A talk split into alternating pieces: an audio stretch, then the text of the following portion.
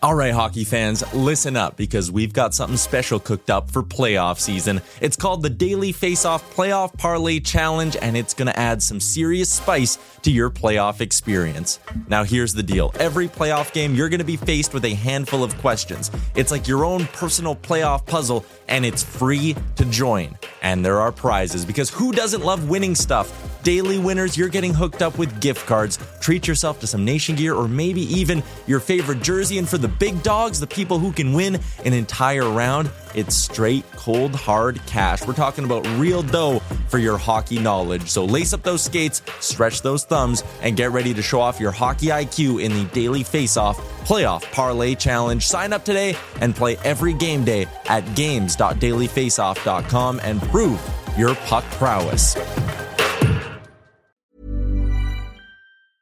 I'm Sandra, and I'm just the professional your small business was looking for. But you didn't hire me because you didn't use LinkedIn jobs. LinkedIn has professionals you can't find anywhere else, including those who aren't actively looking for a new job but might be open to the perfect role, like me. In a given month, over 70% of LinkedIn users don't visit other leading job sites. So if you're not looking on LinkedIn, you'll miss out on great candidates like Sandra. Start hiring professionals like a professional. Post your free job on linkedin.com/people today.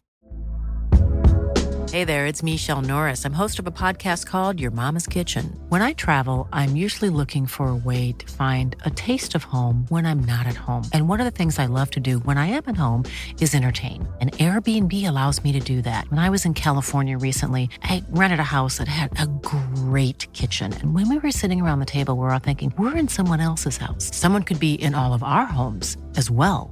If you have a home, but you're not always at home, you have an Airbnb. Your home might be worth more than you think. Find out how much at airbnb.com/slash host.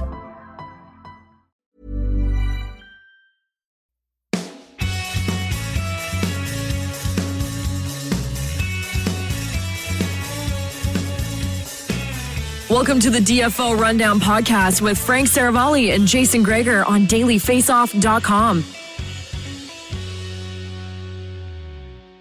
Welcome to episode 193 of the DFO Rundown.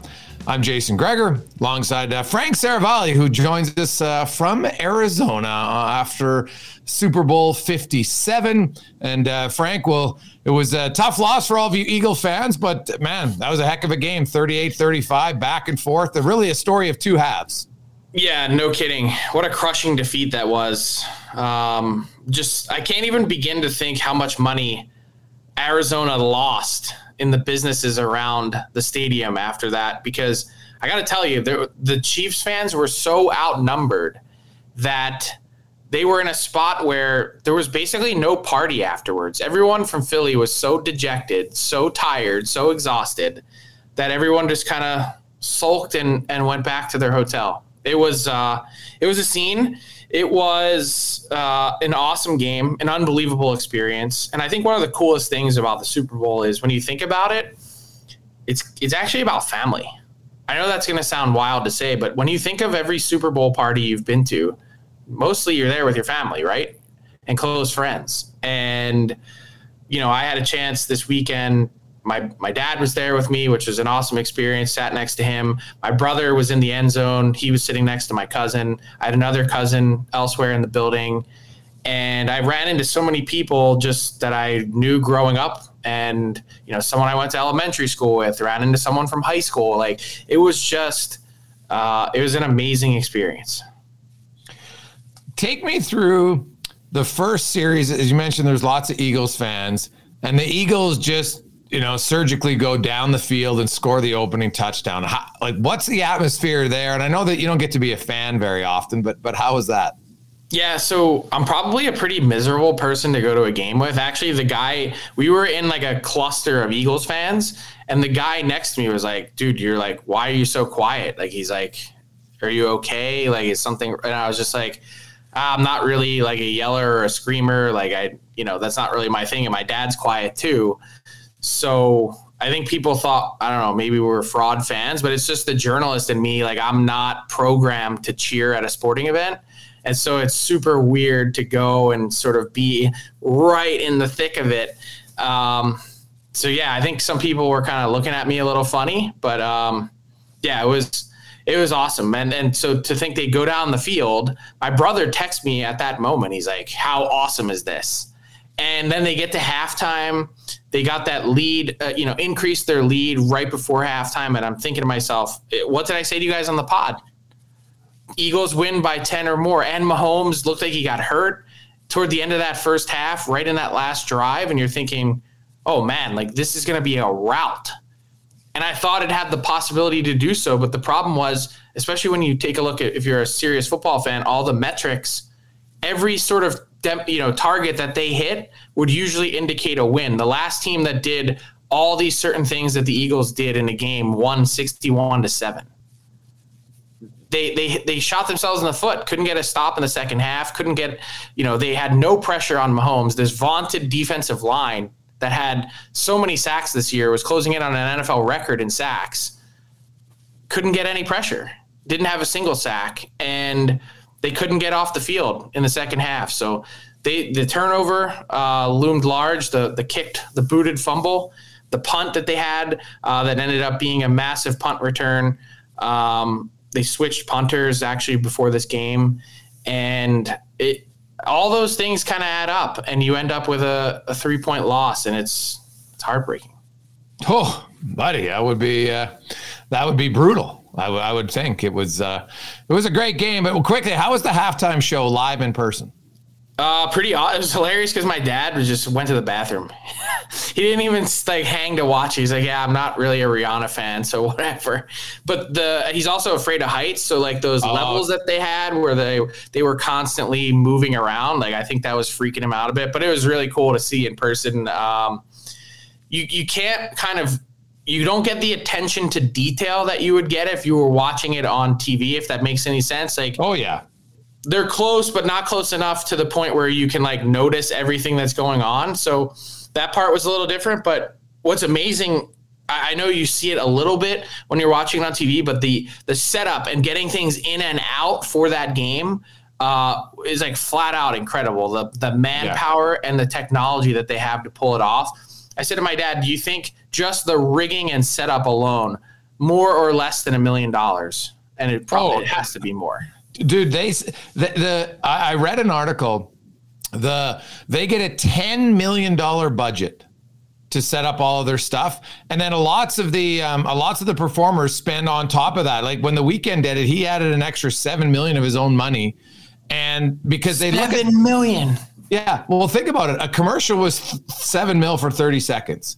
And That's so crazy. he's paying seven mil for 15 minutes. But the difference is most of these people that they go on tour right afterwards, or, you know, um, and so it was Joe Pompliano, I think, on Twitter. And he had a whole thread about what each of the last eight or nine artists did and what they spent and how much benefit they got back. It's basically like a business for them because they do it for free, they don't get paid. And then, so is Rihanna? Is she going on tour after this? Like, you know, there's she's lots pregnant, of so I doubt it. Yeah, that was their so, big thing last night. Was the reveal?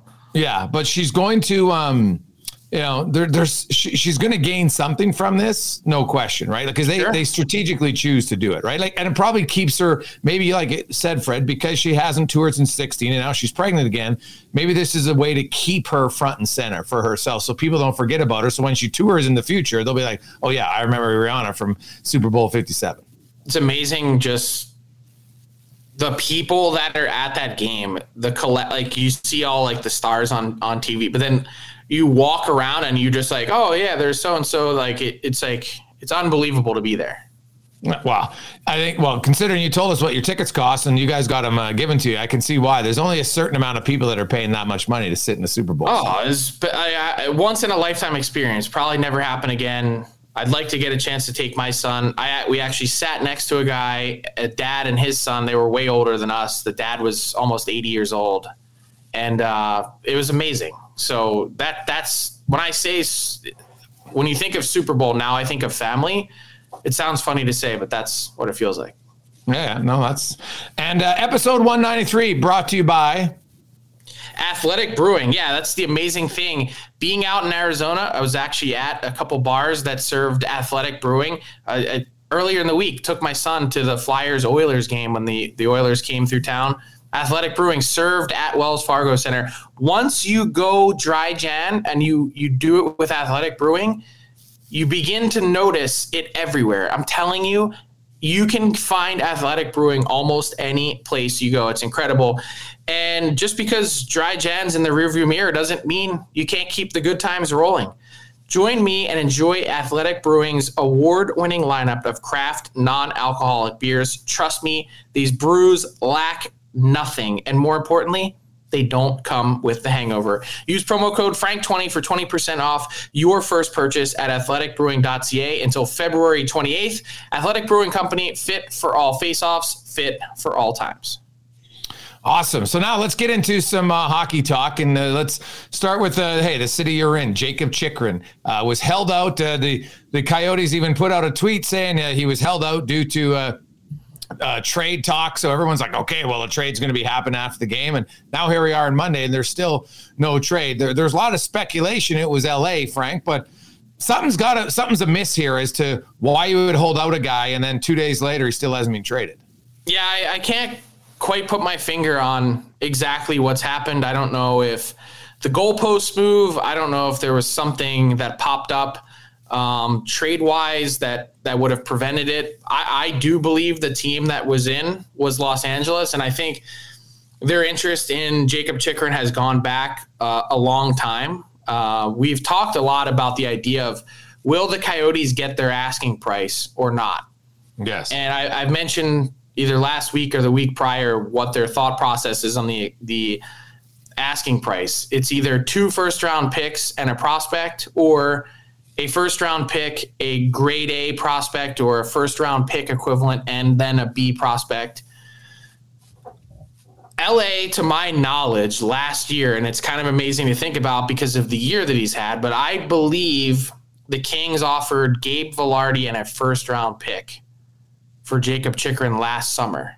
So Vilardi's obviously been pretty impressive this year. And the first, that wasn't enough to get it done then. I don't know who was involved this time around.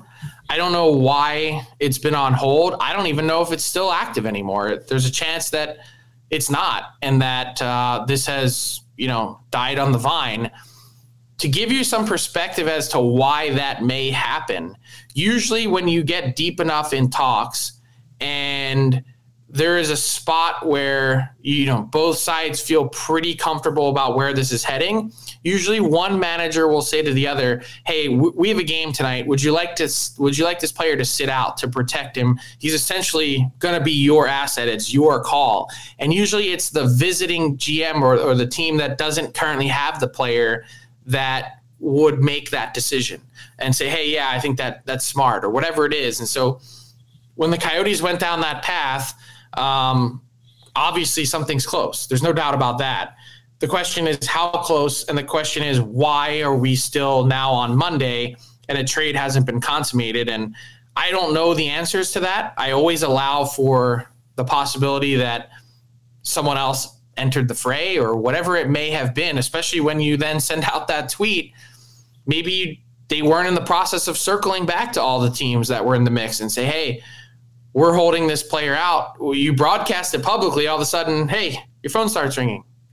And what are you doing? Where are you trading him? What's what are you getting? Can I beat it? And so you always have to allow for that possibility as well. Here's one thing I'll throw at you. Jakob Chychrun earns $4.6 million for yep. the next two seasons. The people that I've been talking to around the league suggest that the Coyotes are willing to retain money on Chychrun, to bump him down in pay. Ooh. And part of the reason for that is one, they need to spend money anyway. Yeah. They've they've got to get it's never been an issue getting to the floor, but you're never going to be hitting the cap. So what's the difference? Uh, you have the space, might as well use it. And two, people think that that could vaunt them into the the world of their asking price that they were initially thinking of that quite clearly they haven't gotten yet. Yeah. So why well, that does make yeah, well, that's you know that makes a lot of sense. Just like uh, the Erik Karlsson, when you had reported eighteen percent, I was like, well, that's great that the Sharks want that. There was no chance. Um, that uh, that they were only you know no team I think was going to acquire Karlsson for that. I thought forty percent was more realistic, and I bet you at the end of the day that's number. Now um, the Coyotes, I think they currently have uh, Oliver Ekman-Larsson. That's the only other retained contract on their books. So you know they could do Chychrun, and then you still have room, Frank, as we've talked about this being the, the year of the third party that they could be involved in another third party transaction if they wanted to. So yeah, the problem look- with Ekman-Larsson and his retained transaction is that it's on for each of the next four seasons and not going away. Yeah. So that's you've got to retain transaction on that's why they only retain 900 and some thousand. You you don't want to ham up that cap if you can avoid it. Yeah. But, oh no. Obviously, like the Coyotes, though, I'm not sure they're going to be a cap team, but it's more so if if they can every trade deadline, I think have one open spot to be a third party. I'm sure that's what they're going to think about for the next few years. hundred percent. And that's the thing is they're in what the managers I talked to said, why wouldn't they? Why on Chychrun, if you can knock him down to, I don't think 50%, because I don't think you need to, but get him somewhere in the threes, it's all of a sudden you take a, an, an asset that was already attractive in many people's eyes and you you pump it on steroids. Yeah, well, that was the the rumor you'd heard about McCabe in Chicago. Same thing, right? Like that's not a rumor. Yeah, I, I, that's I, I, know that for fact that they're willing yeah. to eat half, and I think their point is good luck getting a UFA defenseman this summer at two times two. That's better than Jake McCabe. Yeah, totally. There's agree. your asset, and so they're in a they're in a spot where there's a reason why he's in the single digits on our trade targets board that came out on Friday. Yeah. Oh, 100%. It makes uh, I think there's a chance that he's more likely to be moved than Kane and or Toews.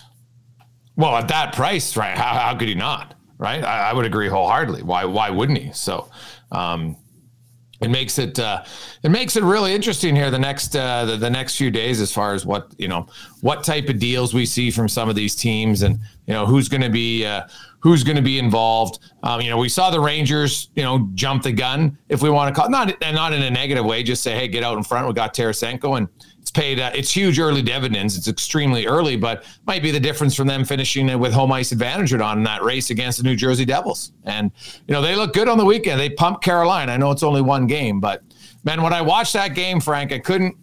I couldn't stop thinking about Carolina's need for a game breaker. And I know that Patrick Kane, you know what? We've talked about the uh, he's got a nagging injury per se. Maybe he's not 100% healthy. Maybe that's led to to his down season for him. But man, like I don't know if I see another potential game breaker, at least as far as a forward goes, who's available. Do you? I I, I hesitate to answer because like I watched Tarasenko and he scored within the first three minutes of his debut with the Rangers, and I I think you just it's an it's an un it's something you can't can't quantify. I was going to say unquantifiable, but I don't know if that's a word. You you don't know what the change of scenery is going to do for a guy. Like, I, so I, I think we know what, we, what to expect from Patrick Kane or Jonathan Toews when they get traded, if they get traded. But I also think teams are wondering, like, what more can we squeeze out of them based on what they've presented this year? How much of a shot in the arm will going somewhere else provide for them? Will will it allow Jonathan Toews to find his legs a little bit better? Because that's really been missing this year. And I think now people are really concerned about this illness. You're dealing with a guy that has, you know, sat out a week now, essentially, and he missed an entire season a couple years ago due to, you know, effects of long COVID. Is what's going on this time around? How will that impact his trade value? I think that's a very real thing that teams now are sitting here saying, that's scary. You don't want to get a guy and then him not be close to 100% and give up the assets for it. Oh, agree. But no, but my point was Kane's the best potential elite scorer. I don't see another one available as mine. So if Carolina doesn't get Kane, like, do you see any other Ford who's available? Like Tarasenko? Yeah, Meier.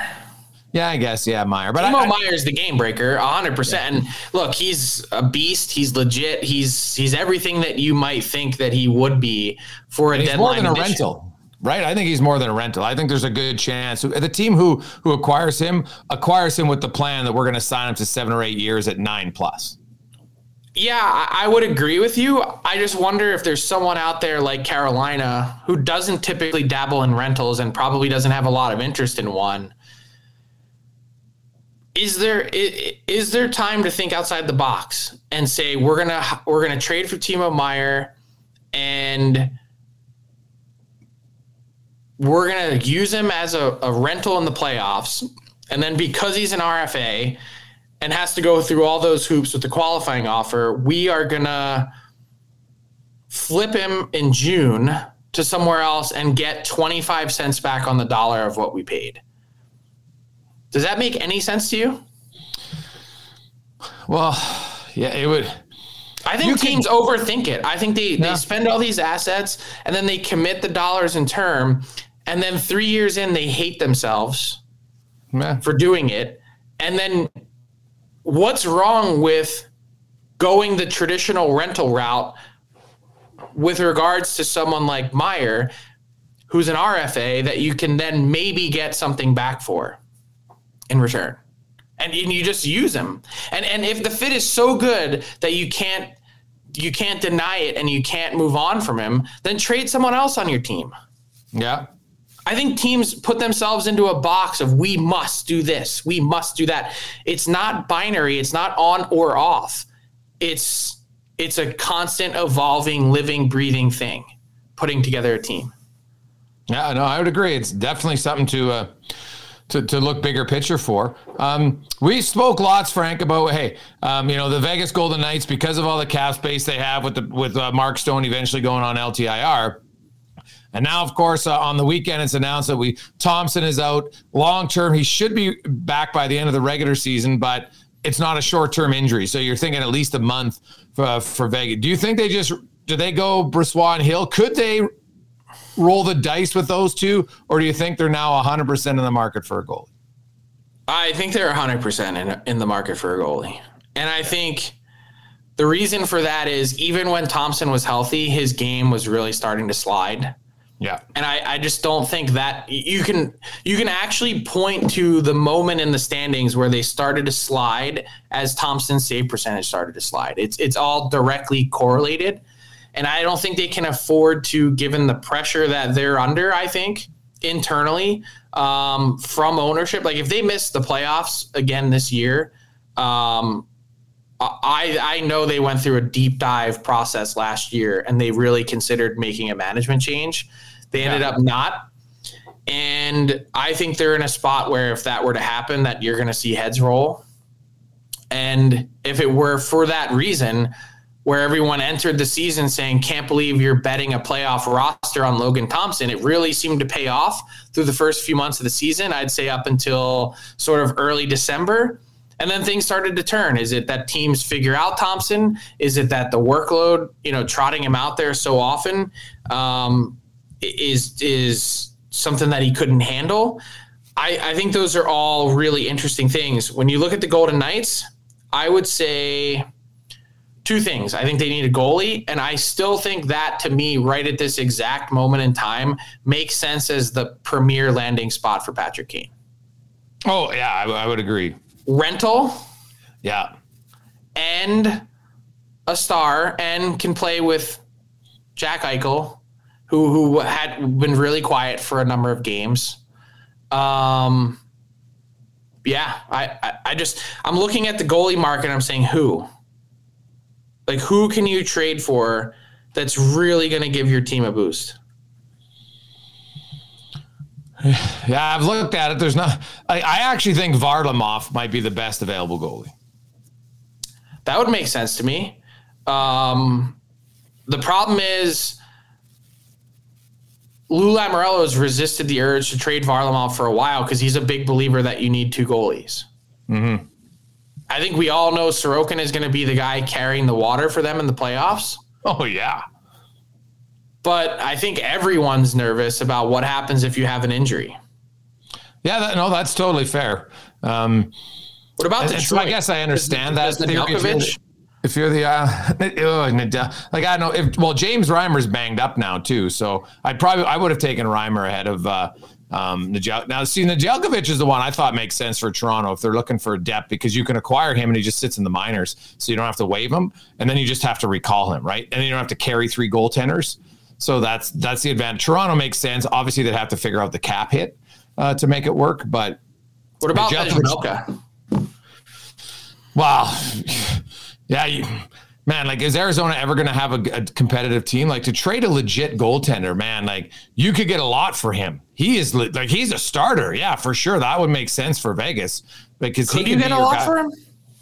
I think Vejmelka is pretty good. No, I think he's good, but I'm just thinking of the market in general. Teams don't really pay for goalies, and they're very rarely trade deadline acquisitions. No, it's true. Dwayne Roloson, I think, would be the last one. He got a first, right? And uh, Andre Fleury got a second. Yeah, that was last so, year. I mean, Vejmelka is good. I, I and the contract is great, two point seven two five. I would say there's there's a whole host of backups like if you were to see Calgary be out of it, I could see Dan Vladar making a ton of sense. But again, they need Vladar because Markstrom has struggled. Oh yeah, I don't. I don't see Calgary moving their guy at all. They just signed him to that contract too. I well, that, like, but that's actually why they signed him to the contract. Was if he plays really well, they actually they think he's a future number one. Oh, I agree. And they're thinking if Vladar is actually a lot younger than people realize. Um, their thought process was we have great insurance and great a great piece to play behind and, and share the load with Markstrom. Um, Daryl Sutter hasn't really bought into giving Vladar more time this year, which I think has probably been pretty frustrating for them. But the the part the other part of it was if his game explodes, we have a really nice asset to trade if we need to. Yeah, I know they're high on their goalies in the American League, so like you know that. But I think Markstrom's got to find a little bit more consistency in this game before they want to move Vladar. Right, that's their challenge. Like Vladar is the main reason why they're still in the hunt. The way Markstrom's played for the last two and a half months. Now you got to win over Buffalo, and they actually they spanked the Sabres, completely dominated that game. So maybe that's the that's the jumping off turnaround point because you know who's you another goalie? Down, you look down the road for them um, Jack Campbell, if you were in December 31st, people in Edmonton were like, "Oh my goodness, this is terrible." And since then, he's nine and zero in starts. So yeah. you can uh, things can turn around quickly for goaltenders. It's a it's a it's the most unpredictable position I think in the game, Frank, excluding maybe four or five guys. I I, I say this all the time. I think it's the most fickle position in pro sports. Yeah. I, I'm, I'm going through the list of goalies right now. Like, who else would you target? Korpisalo? He's in the final year of his deal at 1.3. He's got a 909 this year on a really bad Columbus team. I, I mean, he's also had injury histories that that's the list is super long. So yeah. I I don't like there's no like okay, so we just talked about the forward market and then we've talked about the goalie market and there's no like outside of Meier, and outside of Vejmelka, there's no one that really gets you excited on either market, right? We had this conversation on our daily face-off roundtable. If you you can click on it over the weekend, Matt Larkin, Nick Alberga, Stephen Ellis, we all weighed in. The question was, who on your team should not be? You know, what what is one player that's been rumored to be out there all season long that shouldn't be traded at the deadline?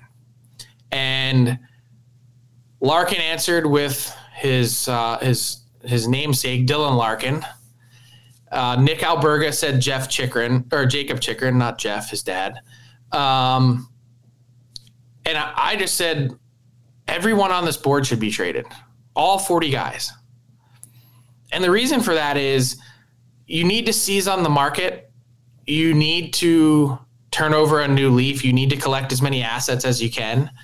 And I just think there's this this uh, risk, and I, I understand where the cap is at, but I think there's a risk averse stagnation that that plagues the NHL in their management ranks. And you know, theoretically, every single one of those guys should be moved. And I understand there's no trade clauses and complications that may get in the way, but you should be trying to till up as much new ground as possible and take advantage of guys on really good contracts that you have on your team especially if you're a bad team because that player is more valuable to someone else than they are to you taylor raddysh from the chicago blackhawks he's got i think he has 14 goals this year He makes seven hundred and some thousand dollars and has another year left on his deal. That contract, as good as he has been for them, it's not worth anything to the Blackhawks. It's worth way more to I don't know that he just came from Tampa, so probably not going back there. It, it, pick a team that needs help and could use it at the bottom of their lineup that makes no he makes no money. What what good is he to the Hawks? Yeah, no, that makes sense, man. Quickly before we get to Tyler Yaremchuk, um, we've talked a lot about centers. I still think, you know, we talk about Carolina. If they don't get a star winger, they need a second line center, Frank. If they're going to go deep, Jesperi Kotkaniemi's not doing it. And I know they paid him for it and they, they hoped he'd fill it. Well, he's not ready. Maybe he'll be ready next year, but he's not ready this year. He's like 11th in scoring. He's got 21 points. You got Ryan O'Reilly out there. If I'm the Carolina Hurricanes, now he's not a Kane game breaker, but he's a pretty good player. And and I'd be they got to up upgrade their second line center position if they want to go deep. I don't oh, see any way they can go deep without it. Ryan O'Reilly on that team, whew, that'd be an unbelievable curated selection. I think based on the way he plays, he, he's uh, like a Rod Brind'Amour guy. You kidding me? Like those two would be those two would be hugging it out all the time. I was just gonna say he's Rod Brind'Amour light is essentially what he is. Um, and uh, with all due respect to Rod, who had a fantastic career, he might actually be more offensively talented than Rod. Um, yeah, I think that's fair. I, I can't think of a better addition for them, but they don't really like rentals. Yeah, wow. I think they're going to take a big swing. I just they just don't like rentals, so I don't know who else they'd be after. Um, but you're right; it's not just Kotkaniemi. Like they've tried to fill the void a little bit with Paul Stastny. Um, neither one of them is really ready to be a true 2C on a Stanley Cup contender. And I, I think they also realize the moment that they're in. Yeah. They've got a real opportunity here it, to get to the conference final by running their side of the bracket. I know you just talked about the Rangers and Devils. Let those two slug it out in the first round. Mm-hmm. Find a way to win on the road in the playoffs, Carolina. Yeah. Yeah, that is that's true. And I look at like I think Carolina's got a really good number one center, and they got a really good third line center. But don't ask Jordan. Don't take Jordan Staal out of his great. He's a great. He might be the best third line center in the league for what he can do for for your team. Um, but they need a second line center. Kotkaniemi's not that guy. They they you know I said that from day one of that trade. I didn't like that signing, and then the contract extension. I was like, you're. They're like, oh, he's going to play into it playing into a contract works out a few times, and then everybody thinks that's the norm. It isn't. So um, they doubled down. They should they should have moved on. They yeah. they signed him to the one year deal at six million. Or just sign him to what he's worth. Yeah, he wasn't worth that, that.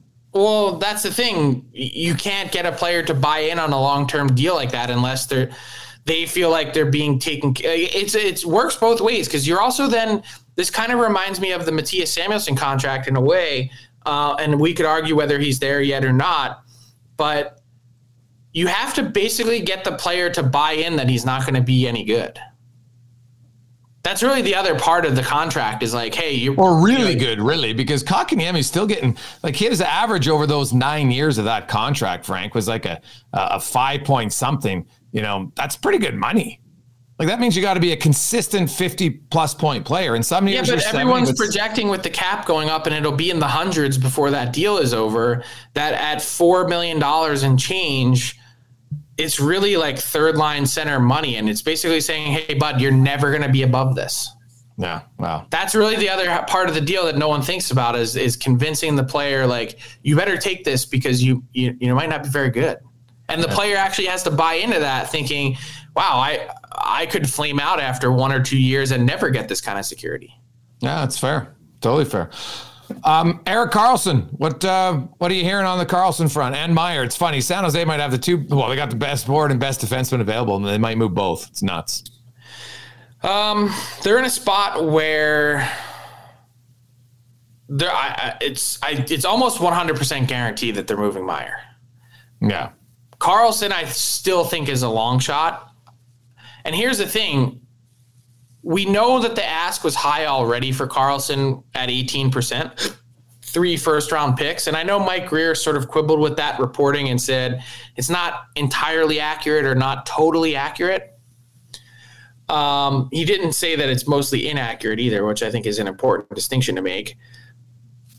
But if you are going from 18 to 20%, ratcheting it up to 40% to take another $2 million off, or even to get 50% and get him at 5.75 million for each of the next four seasons, Yeah. you're going to pay through the nose to do it. That much is clear to me. Um, and I just, would you do it? Would, like, would you pay a ton to essentially sign? Basically, what you're doing is you are paying a ton of future assets to pay to, to sign Erik Karlsson to a four year or four and a a half Seven million dollar contract. Yes. Would you do that? I, I would. I think Karlsson's worth it for four years. I think um, his skating ability is going to allow him to, you know, the elite players don't age as bad as the average players. They just don't. So seven million. How many elite players have rebuilt ankles and and other injuries? Yeah, no. Hey, is that a concern? Agreed wholeheartedly. I think for certain teams, I would do it. Right? There's certain teams that I think they look and say, "Hey, you got to go through caution to the wind." Um, but I will say, it's forty percent. If you're giving back a good player that they're probably going to trade in the future for something else, then I don't, I don't think they'll get three first rounders and Karlsson at forty percent. I think that's unrealistic. I don't think they're going to get that. But it might So be a good think player. if they do eat that much, that they're going to have to lower their ask? Well, if they eat that that much, saying? it's not so much lowering their ass. You're going to have to take some money back in today's NHL. That's just a fact. Even if they're even if they retain four and a half, they're still going to have to take back close to seven million dollars in contracts for this year at least. Right? Just most teams. You look at most teams making deals; they're all in LTIR, so it's money in, money out. So, and you're not just going to get three dud players. You know what I mean? I think you're going to get back a pretty solid player, like Edmonton, for instance. Let's use them as an argument. People are saying, "Well, it's got to be Tyson Barrie." It makes sense. Tyson Barrie's a consistent 50 point defenseman. He's a top 10 scoring defenseman in the league. He's not chump change, and you'd be able to likely trade him next season for something else. So if Barrie's involved in the trade, I don't think you're getting three first rounders as well. But that's just me. don't- I could be wrong. I don't. I don't see. I like. I think you really begin to mess with the chemistry of your team. Yeah, that's valid. Like I think Tyson Barrie's such a big part of not just that power play, and you could make the argument that subbing out Karlsson for Barrie, okay, makes perfect sense. The power play is going to be way better. That's not a guarantee. Yeah, it's not going to be way better. It's hard to be better. yeah, it's clicking at 31%, right? Somewhere in that neighborhood. So it not only that, but then everyone there loves Tyson Barrie. His teammates adore him. So then you take Tyson Barrie out and then what? How does that impact your team? Like I think it's a fair. real thing and a real consideration. yeah, that's fair. Let's bring in Ty Yaremchuk for fill in the blanks. Yes, let's do some fill in the blank brought to you by Montana's, where we have a $100 gift card up for grabs over on our Instagram and Twitter right now, guys. So if you're listening, you can head over Daily Face Off on Instagram, Daily Face Off on Twitter. Find out how you can win $100. Today is Monday. That means it's half price wings. $100 goes a long way when it's half price wings at Montana's. Uh, I got a fun one for you guys right off the jump in honor of the Super Bowl being yesterday. I just want the first name that kind of comes to your mind when you hear this the NHL player that would make the best NFL player is blank, Jason. Oh, um, it's a good question. I will say Reaves. Ooh, Ryan Big, strong, could run. I'll say Reaves. He's got some family that played football too, right? In the CFL? Oh yeah, his brother plays in the CFL. Yeah. Right? Yeah. I was gonna say that feels like it's cheating. Um, and I, yeah, big, strong. I, we don't know if he can run. That's an important. Uh, Oh no, he can move. hockey players can't run. Uh, I'm gonna say, just off the top of my head, Nicolas Deslauriers. It's not a bad one. No love for Also Ovi. You don't think Ovi can strong. have the hands? No, No. he. Uh, so Delorier is like he's also ferocious. You, you watch the NFL again. Again, people can't even believe how ridiculous these tickets were. We were in the seventh row. You realize how violent it is Oh, when dude, you see it, it? that close. You don't. You you get a sense of it on TV, but you don't actually understand until you see it closely. Hmm. yeah. Fair. Lots of the NFL guys would have to bulk up just to play. Just how it goes. Different sport. Yeah. Uh, you guys talked a little bit about Chychrun and LA potentially being a fit. Obviously, that might not happen. He's still a Coyote as of Monday morning. So I'll ask you if it's not LA getting Chychrun, blank would be a good fit. Frank? Mm. Well, I think if they're retaining, you all of a sudden bring a bunch of other people into the mix. Uh, what about Boston? Made a big splash for a D man last year at the deadline, getting Lindholm. Jason? Um, well, I think they've upgraded their forward position, but I think they need to upgrade their defense. I'll say the Rangers. Rangers, yeah, maybe they're uh, they see the early returns on Tarasenko and it tempts Chris Drury to push some more chips into the middle. Uh, over at dailyfaceoff.com, we have our latest power rankings, and the Winnipeg Jets have creeped into the top ten. If you're Kevin Cheveldayoff, or sorry, I'll phrase this a little bit differently. Kevin Cheveldayoff should be looking to add blank ahead of the deadline. Jason. Well, see, it's funny. I wanted the minute I said the Rangers, I wanted to change my answer to the Jets or the Leafs. So um, I think the Jets. I, I look, man, they got a lot of offense. They can score. They got a great goaltender. You know, Morrissey's obviously having an unbelievable season, but I still think they'd like to. They'd like to upgrade on their blue line which a lot of teams do. So that's not like it's a bold statement, but I think the Jets specifically, they could uh, they could upgrade on their right side. Hmm. I could see them going after a winger. You know, just push everyone a little bit further down the lineup. You know, increase the depth. I don't know. I, I could see them adding a winger for sure. All right. Let's move along and wrap this up with our PointsBet Canada bonus question. I'm gonna put you guys in the spot where try try to put your odds makers hat on a little bit here. And I was reading the article we had up at dailyfaceoff.com from Matt Larkin over the weekend where he was talking about you know teams that maybe have the best chance of going all in.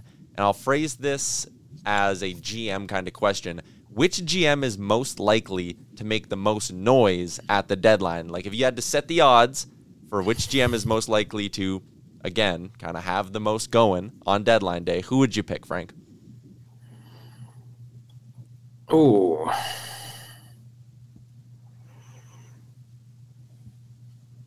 Hard to argue against the Golden Knights given the cap space and their need and their aggressive nature. So I will say between now and then, Vegas. The other teams that I thought about when answering the question were New Jersey, and I'm going to say Carolina. I think um, you know cap space plays like the team that's best suited that's competitor is the Winnipeg Jets. They should be able to make lots of moves. They got like six million bucks in cap space, which amongst playoff teams is massive amount. So I'm gonna go with Cheveldayoff. I think that the Jets but then I, I also think that um, Tom Fitzgerald in New Jersey. So East and West, I'll go Winnipeg and New Jersey.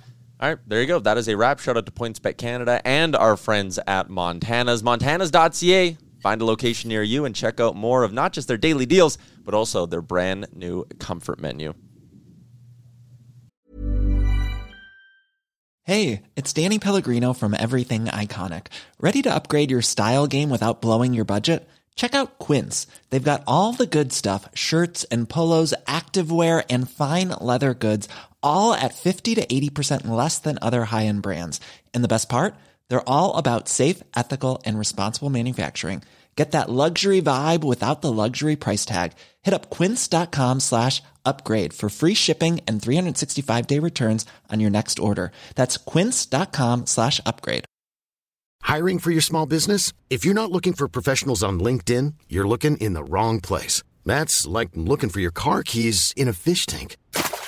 LinkedIn helps you hire professionals you can't find anywhere else, even those who aren't actively searching for a new job but might be open to the perfect role. In a given month, over 70% of LinkedIn users don't even visit other leading job sites. So start looking in the right place. With LinkedIn, you can hire professionals like a professional. Post your free job on linkedin.com slash people today.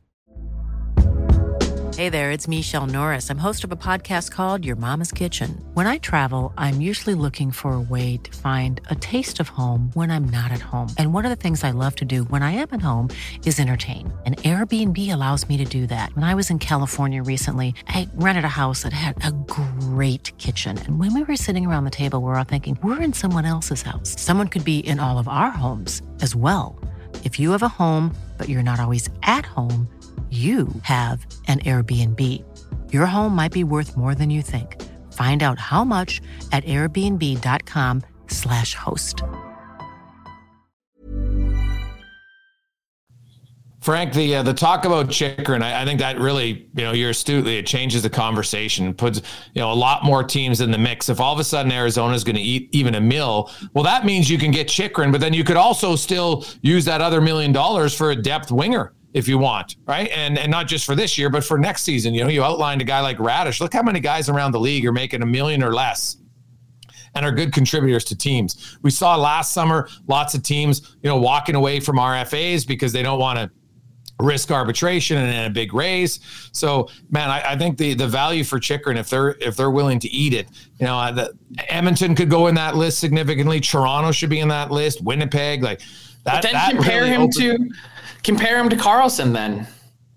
So again, yeah, well, I don't think they're in the same stratosphere of player.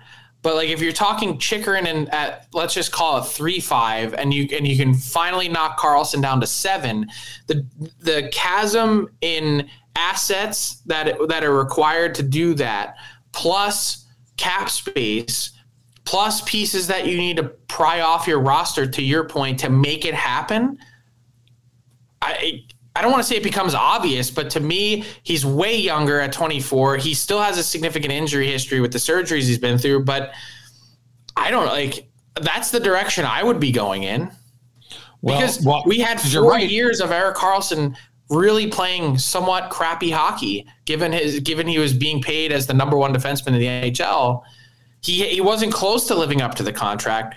The Sharks are trying to move on because I think part of it, the issue is in the back of their head. Not only are they not going to be good, we got to capitalize on his value now. Because what if he goes back to next season or the season after, playing the same hockey he played previously? Yeah, m- much of his play was injury related. I don't think it was a lack of ability. I think it was a lack of uh, ability to, I guess, perform to his level. And you're right. Maybe he does, you know, get banged up again. So that's a, a significant risk, as it is with Chychrun, who's who's had an injury history, but he's younger, and so maybe he gets over it. But I think if Chychrun, let's say they do retain salary, and I wonder how that impacts the Karlsson trade because then opposing GMs are like, hey, wait a sec. And they do exactly what you did in the negotiation. So it might actually hurt the uh, Sharks well, if the Chychrun deal gets done first.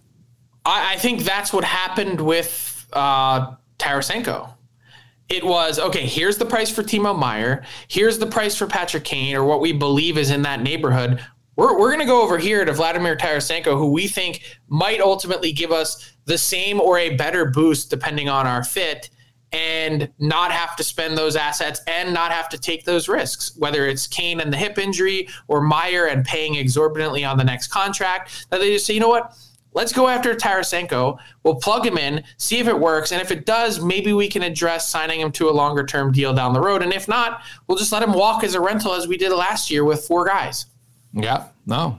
I it's it'll be a fascinating. Uh, well, we're less than two, we're less than three weeks away now to the trade deadline. So the the conversations and lots of GMs I spoke to had said, you know what, they didn't think things were really going to move this year until uh, closer to the deadline. And I know we argued, said, well, you're in LTIR, does it really make a difference? But clearly, it's making a difference. So uh, these next what is it, 18 days, it's going to be fascinating to see how it works and and if how one deal suddenly changes. And, and some, you know, there's a little bit of chicken involved here. Frank, a guy waits 100%. out to see, and then they're like, well, dude, you can just keep him and get nothing right now, or do you want to deal him? And so that's going to be the uh, kind of the the you know who blinks first mentality a little bit down the stretch, and that's going to be fascinating. So, yeah. Frank, have a safe flight home across the country, and uh, we will talk to you from Philly. Thanks for listening to the DFO Rundown with Seravalli and Gregor. Keep it locked on dailyfaceoff.com and subscribe wherever you get your podcasts from to never miss an episode. All right, hockey fans, listen up because we've got something special coming your way this playoff season. It's called the Daily Faceoff Playoff Parlay Challenge, and let me tell you, it's going to add some serious spice to your playoff experience. Now, here's the deal every playoff game day, you're going to be faced with four questions. It's like your own personal playoff puzzle. And here's a sneak peek into some of those questions we'll be firing your way. First up, you got to pick the winning team. That sounds simple, right?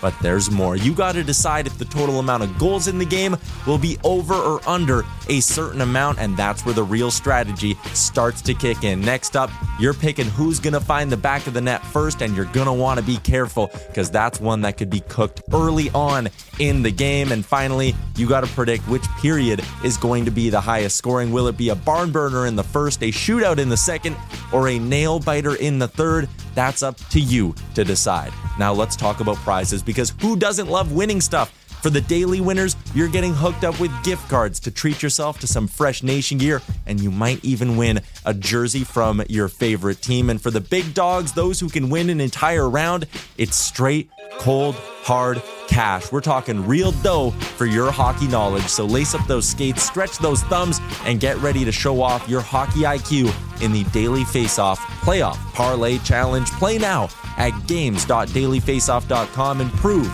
your puck prowess.